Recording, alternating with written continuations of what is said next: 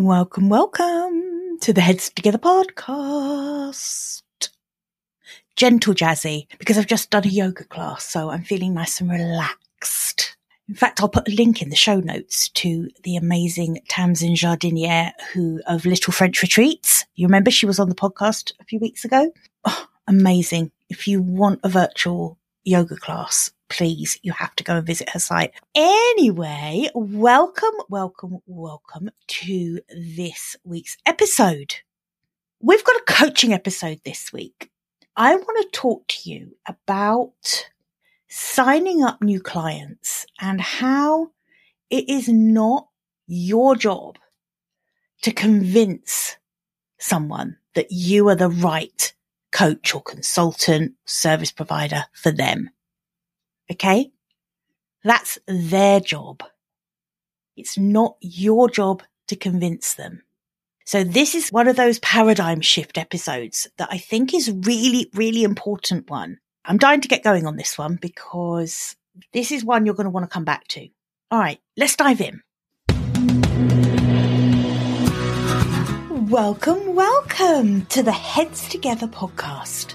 I'm Gill Moakes and I am obsessed with cutting through the noise when it comes to growing your business. Each week, via intimate coaching conversations and inspirational stories, I share what it really takes to get the results you want in a way that feels right to you. I am all about attracting higher ticket opportunities, building authentic relationships, and creating the abundant, full fat version of your dream business. I mean, how many of us have beavered away creating a light version of what we really want? The thing is, I honestly believe when you're outstanding at what you do, there is no limit to what you can achieve. So, are you ready to put our heads together and make it happen? Let's go.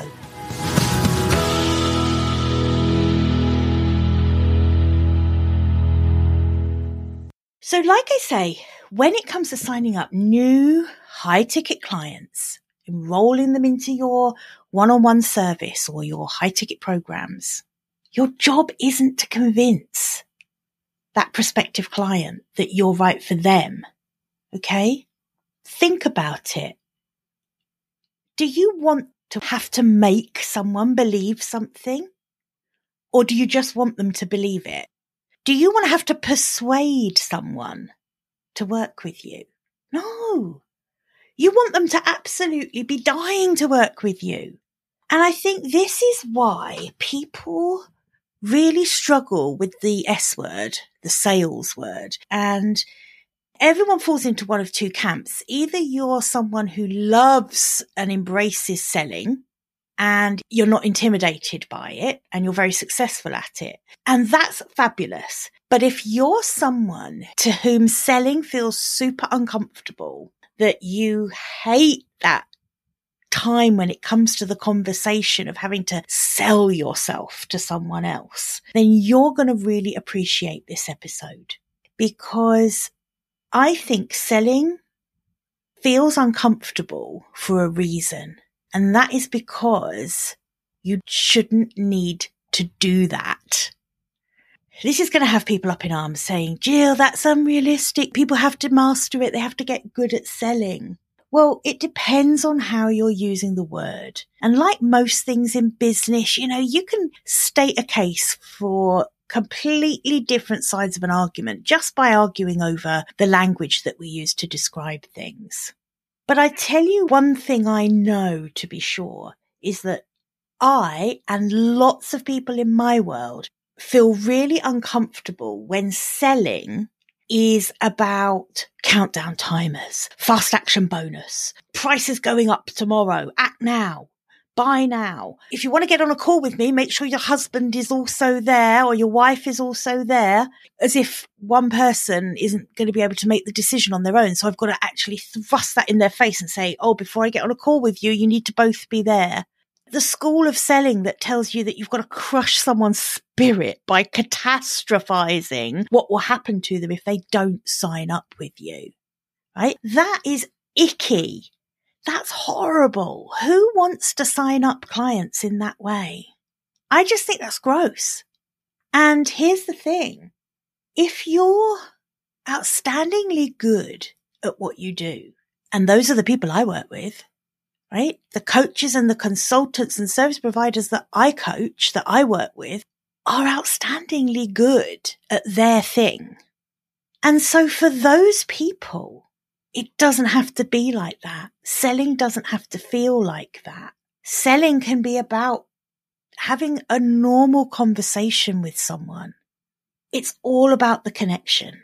It's all about the relationship. Thinking about, okay, so if I'm not going to use these sales tactics, like the very uber pushy sales copy and the scarcity tactics, you know, I really do hate the thing of when people say that price is going up next year. And you know damn well that if you get on the phone with someone, you're going to drop that price because you're going to be in that scarcity mindset that's going to say to you, I've got to enroll this client. As soon as you do that, you know, as soon as you do something disingenuous within your business like that, it sets a tone across your whole business.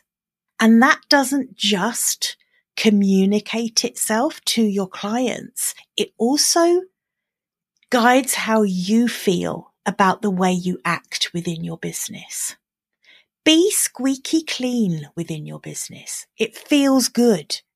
Don't tell fibs. Don't make out that something's going away when you know that you're just going to reinvent it like a phoenix from the flames in a different guise. Don't do all of that stuff. Let me tell you one thing, right? If you want to work with higher ticket clients, if you want to price your higher ticket offers in line with the value you provide, then the kind of clients that you want to work with are way too sophisticated to fall for those kind of tactics. You just don't need to do it, right?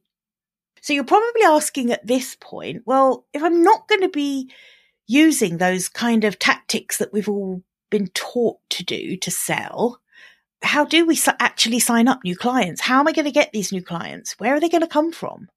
Where do these high ticket clients come from? So if it's not your job to convince them and you've made a decision that you're not going to play those kind of hard sell games, then what is it? Okay. And here's what it is. You give those prospective clients the information they need to make the right decision for them. And if working with you is the right decision for them, they will persuade themselves of that. You don't need to do that for them. When you feel compelled to do anything more than giving them the information they need to make the right decision for them, that is coming from your own scarcity and lack mindset. It's coming from your worry around when that next client is coming and where they're coming from. So this is how I feel about it. If someone isn't desperate to work with me after I've given them all the information they need, and that includes, remember, a taste of what it's like to work with me. We'll go into that in a bit. Then if they aren't desperate to work with me after that, then I'm not the right coach or consultant for them. It means that there is something that they're looking for that I can't give them. And so any service that I do give them, if I decide to try and persuade them to enroll with me, isn't going to be right for them. So if I then convince them using my uber slick sales techniques, if I then convince that client to work with me, I'm setting myself up to fail because they are the best judge of whether I'm the right coach for them, as long as I've given them all of the relevant information to make that decision. And the flip side of that is that if I present the right information to my prospective client, and if I give them that generous taste of what it's like to work with me, I offer a full 60 minutes of business coaching to anyone who would like to think about working with me because I want them to experience what it's like. I don't need the tacky sales techniques. I just need them to have the information of what it means to work with me and a taste of what it feels like to work with me. And then I give them one other thing as well. I give them time and space to think about the investment. And I don't mean just the investment in money. They need to think about the investment in terms of their time, in terms of their goals, and in terms of their budget, of course. But I'm really transparent about all of that. And this is where your robust money mindset work is going to pay dividends here. As soon as you get really comfortable with the fact that the clients are coming, if you're outstandingly good at what you do, the clients will come because the right clients will self present themselves to you. They will put their hands up for you. So if I've presented the right information and I've given them that taste of what it's like to work me and I've given them the time and space to think about the investment, then if they come back to me with, okay, Gill, I've thought it through. Yep, I'm 100% committed. When can we start? Can't wait to get going. Then I know that that's a client I can help. I know that that client is right for me and I'm right for them. And that feels incredible. Anything less than that is a mistake. And once you can get to a point in your business where you're confident of that, and often this means increasing your prices. It means addressing that money mindset. It means doing the work to make sure that your messaging is reaching the right kind of clients. Then you know when they put their hand up and they're a yes, you know that this is going to be a great experience for both of you.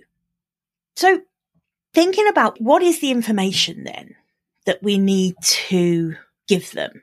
So we know it's a taste of working with us and we'll come to that in a minute. But what other information does a client need to know to know that they need you? I'm going to say that again. What does a prospective client need to know to know they need you? Think about the old cliche. Oh yeah, I'm trotting this one out people work with, people they know, like and trust. Oh, it's an oldie but a goodie, isn't it? And do you know why it's a cliche? Because it's bloody true. It is a hundred percent true. So bring that back to the information about you that those clients need to have to know that they need you. It needs to tick those boxes. So your brand, your brand needs to be authentic your personal brand, your business brand, it needs to be authentic. It needs to be transparent and consistent. You need to have done that groundwork with your brand to make sure that you're positioned to speak directly to your ideal clients. You've got to have done the groundwork to know who those ideal clients are and what motivates them. Yeah. Because they need to feel straight away that you get them. They need to understand that you really get what their problems are and what their desires are in equal measure, because that's what will make them feel like they know you. So when you think about your marketing, which is obviously the thing that brings prospective clients into your world so you can have these conversations and put the information in front of them, your marketing messaging needs to really speak to those ideal clients you need to have crafted the exact offers that those ideal clients want and need. And again, that's the knowing. They need to know that you get them. Your pricing, it needs to accurately reflect the value you deliver. How many times have I said to you, you can charge as much as you like as long as what you deliver is of equal value to what you charge. So if you know that you're bloody outstanding at what you do, and you know that you make a difference in people's lives, in their businesses, in their health, you know, whatever arena you work in, if you know that you are outstandingly good at getting people the transformations they're looking for, then you can charge a premium price for that. And in fact, it's important that you do so that your ideal client, they need to know you. They need to know you. They need to like you. They need to trust you. The trust, a big one here is you need to be serving your existing clients at an incredibly high level and make sure that you're collecting testimonials and their recommendations accordingly because that kind of social proof is what builds trust with prospective clients. You need to be visible. This podcast is an example. It's not really me being visible, is it? Because you can't see me, but you know what I mean. My voice is in your ears. You're listening to the things I'm saying and we're building a relationship between us where you're hopefully beginning to understand that I know you. I understand you. I hope that it's giving you a flavor of my personality. I want you to like me. Of course I do. Who doesn't? And I hope that by showing up consistently for you, that I'm building trust with you. I hope that my clients that work with me who provide me with glowing testimonials and recommendations, I hope that that gives you trust and faith that one day you might want to work with me. Can you see how that works? This is all of the information that you need to give your prospective clients so that they know that they need you. So the information is one side of it. What's the other side of it? The other side of it is giving them that taste of what it's like to work with you. Now, this is where we ramp up the know, like, and trust to the next level because now they're actually going to get to know you. They're actually going to decide whether they like you and whether they trust you.